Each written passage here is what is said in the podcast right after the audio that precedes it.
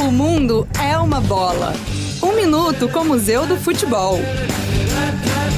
A goleira americana Brianna Scurry foi a primeira medalhista de ouro dos Jogos Olímpicos em noventa e seis e, três anos depois, a primeira goleira negra campeã do mundo. Foi também uma das primeiras jogadoras de futebol a assumir publicamente ser lésbica e a se posicionar abertamente contra o racismo e contra a homofobia. Aposentou-se após sofrer uma lesão na cabeça durante um jogo, mas continuou sendo pioneira. Foi a primeira mulher a ter uma exposição permanente no Museu Nacional de História e Cultura Afro-Americana do Instituto Smithsonian. A exposição Tempo de Reação, em cartaz agora no Museu do Futebol, é uma homenagem aos goleiros e goleiras. Agende sua visita.